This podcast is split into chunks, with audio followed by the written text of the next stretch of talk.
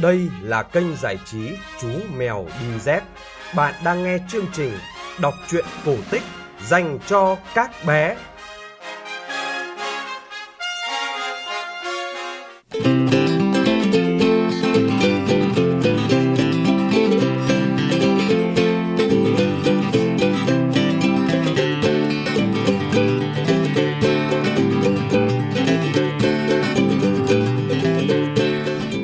chào các bạn nhỏ, chúng ta lại gặp nhau trong chương trình kể chuyện cổ tích phát vào 9 giờ tối hàng ngày trên kênh giải trí Chú Mèo Đi Dép. Tối nay, chúng ta sẽ cùng nghe câu chuyện Sự tích người làm chúa muôn loài.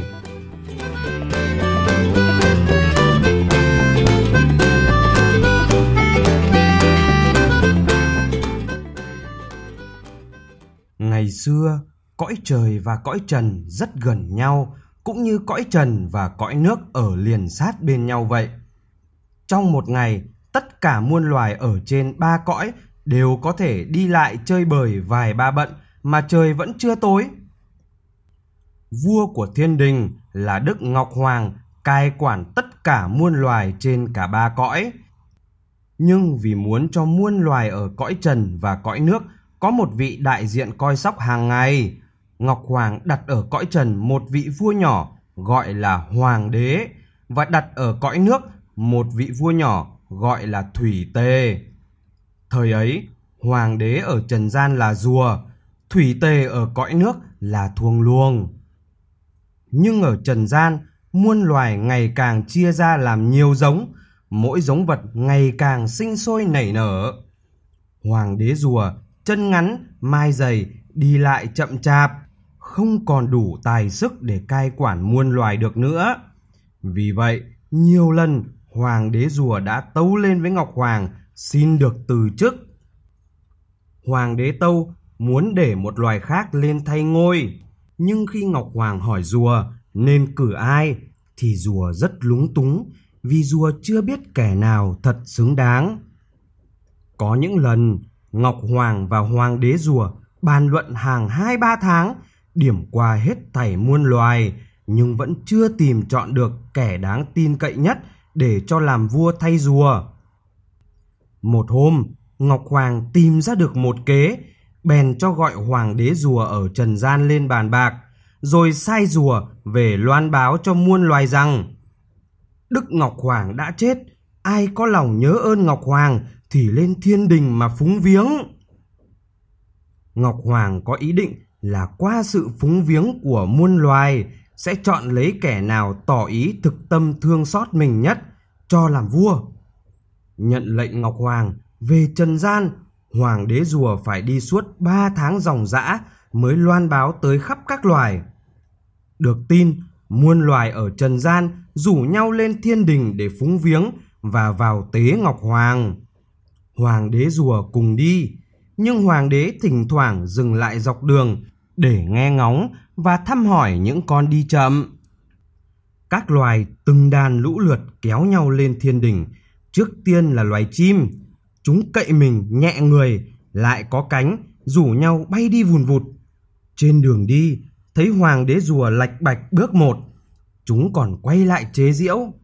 Thứ hai là đoàn thú rừng, đi đầu là các giống hươu nai, theo sau là các giống trồn cáo sóc thỏ, sau cùng là giống hổ lang.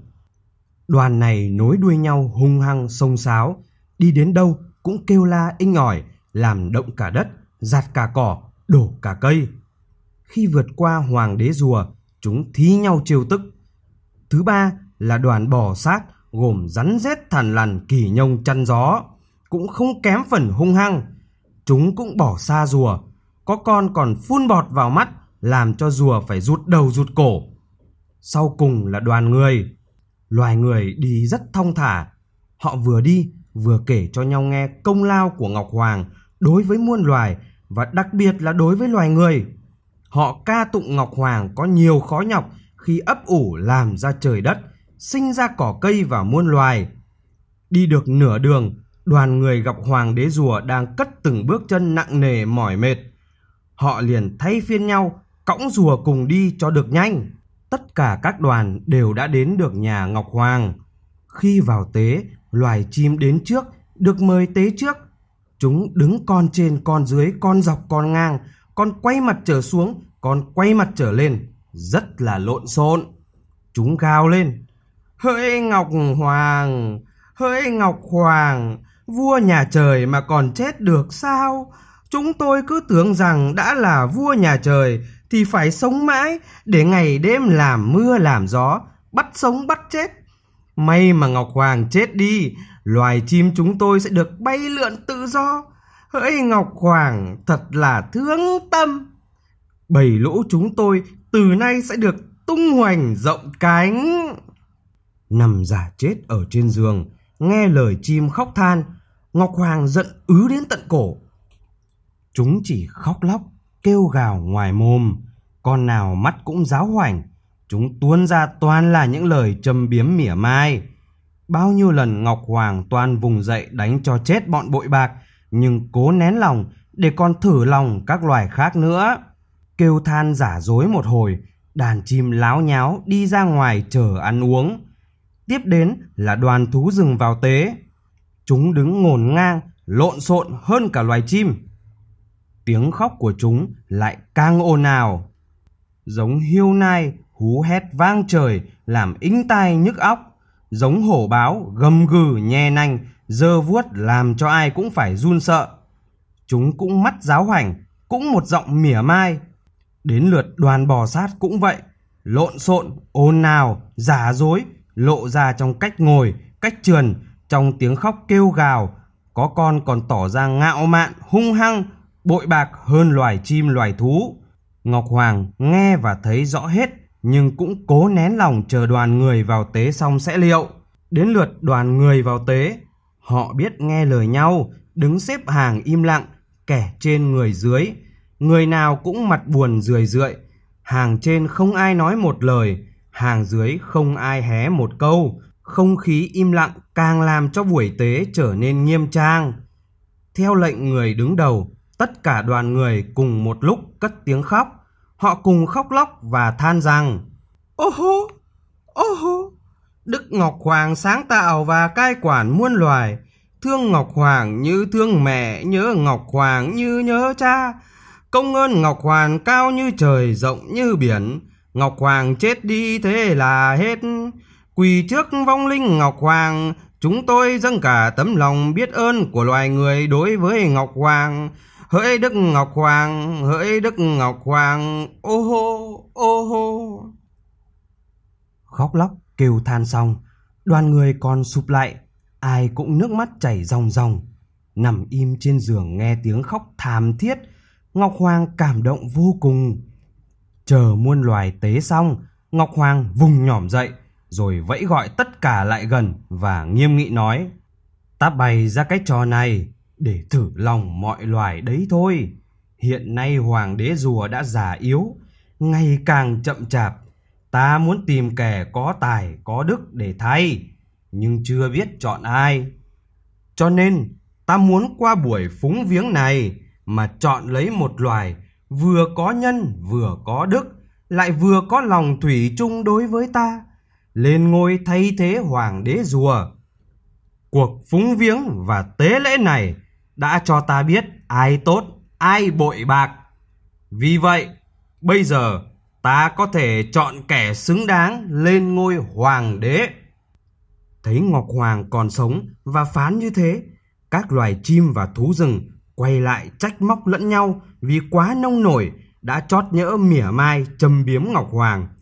Nhưng chúng cũng quyết giành ngôi hoàng đế cõi trần gian cho tộc loài mình. Loài chim bèn đưa ngay diều hâu ra ứng cử. Chúng hết lời tán tụng diều hâu, có tài bay cao, bay khỏe, chỉ một lúc có thể bay đi được toàn thiên hạ. Diều hâu có đôi mắt tròn xoe và sáng quắc, có cái nhìn thấy được tất cả mọi cái hay cái dở của muôn loài mà đặt ra các hình phạt hoặc có phần thưởng một cách chính xác. Diều hâu lại còn có cái mỏ quặm và cứng, có móng sắc và nhọn, sẽ có đủ tài lực để mổ thủng đầu, sẽ tan xác những loài những giống ngang ngạnh và bướng bỉnh. Loài thú rừng cũng hăm hở đưa chàng hổ ra tranh cử.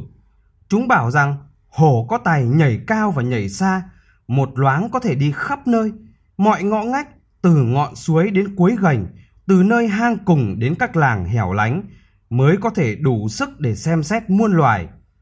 Hổ lại còn có sức khỏe vô địch, có bộ nanh sắc, có bộ vuốt nhọn, thừa sức quật chết tươi, bất cứ loài nào không chịu ngoan ngoãn tuân theo lệnh của hoàng đế. Loài bò sát thì không ngớt tán dương rắn. Chúng bảo rắn có tài bò lên trên cây cao xem xét các loài chim, có tài trườn mình khắp mặt đất để thăm hỏi các loài thú, có tài lén nút chui vào mọi làng mạc xó xỉnh để dò xét từng việc làm hay giờ của các loài khác. Loài người vẫn chưa lên tiếng. Họ có ý chờ Ngọc Hoàng kén chọn. Nhưng Hoàng đế rùa vốn mến loài người nên cử loài người làm vua vì loài người có nhân nghĩa, có tài trí. Ngọc Hoàng đồng ý, liền dựa ngay vào lời nói của rùa mà phán truyền.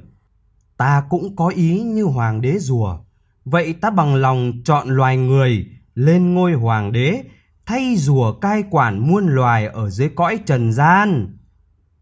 Nghe Ngọc Hoàng phán chọn loài người lên ngôi hoàng đế, hổ tức giận, trợn tròn đôi mắt xanh le, giơ vuốt nhè nành, gầm lên vang trời, toan nhảy bổ vào cắn xé người. Diều hâu cũng trừng đôi mắt, xòe những móng sắc nhọn, quắp cái mỏ quặm, định bay vù lại mổ loài người. Loài rắn cũng trợn trừng đôi mắt lồi, bạnh cổ phun bọt phi phi, định lao mình nhả nọc độc. Ngọc Hoàng trợn mắt quát lớn, tiếng quát của Ngọc Hoàng vang gian như sấm động, làm cho hổ rắn diều hâu phải đứng sững lại. Chúng nép vào nhau run cầm cập. Ngọc Hoàng phán tiếp. Loài người có trí thông minh, sáng suốt, biết giữ đạo lý, biết trọng nhân nghĩa.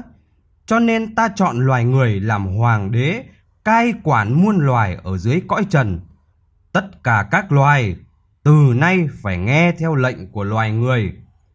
Hổ có bụng dạ xấu xa, từ nay sẽ phải chịu cho người ăn thịt và ninh xương. Diều hâu thường độc ác, từ nay sẽ phải chịu cho người săn bắt.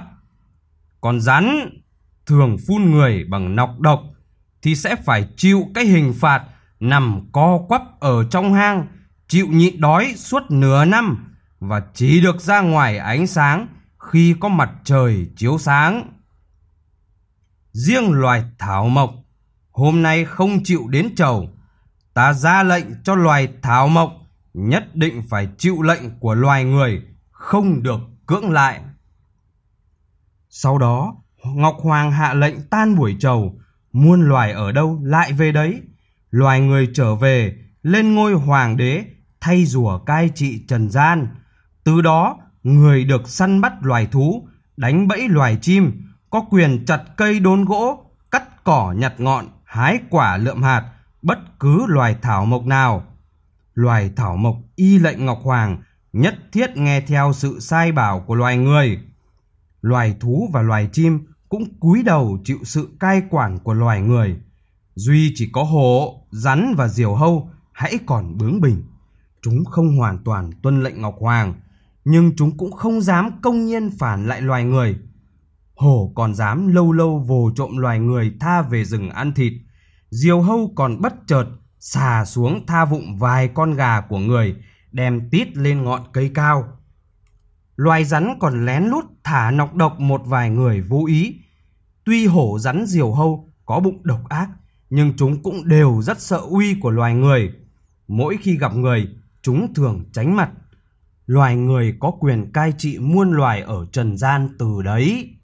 Nhưng được một thời gian, loài người ngày càng vô lối, có quyền lực trong tay, loài người sinh ra tính độc ác, tham lam.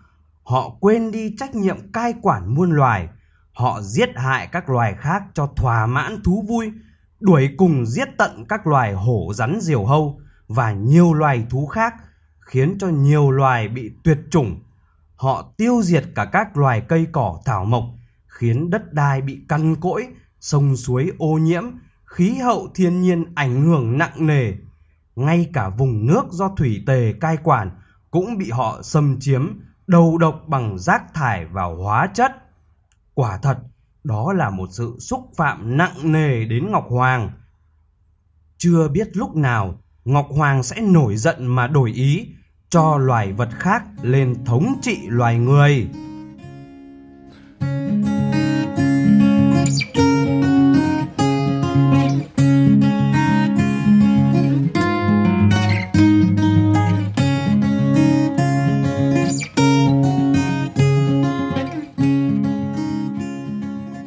Các bạn vừa nghe xong câu chuyện cổ tích Sự tích người làm chúa muôn loài phát trên kênh giải trí Chú Mèo Đi Dép. Các bạn nghĩ sao về câu chuyện này? Hãy để lại bình luận của mình nhé. Bố mẹ nhớ like và subscribe kênh để bé có thể cập nhật những câu chuyện cổ tích mới nhé. Chúng ta sẽ gặp lại nhau trong chương trình kể chuyện vào 9 giờ tối mai. Còn bây giờ, xin chào và chúc bé ngủ ngon.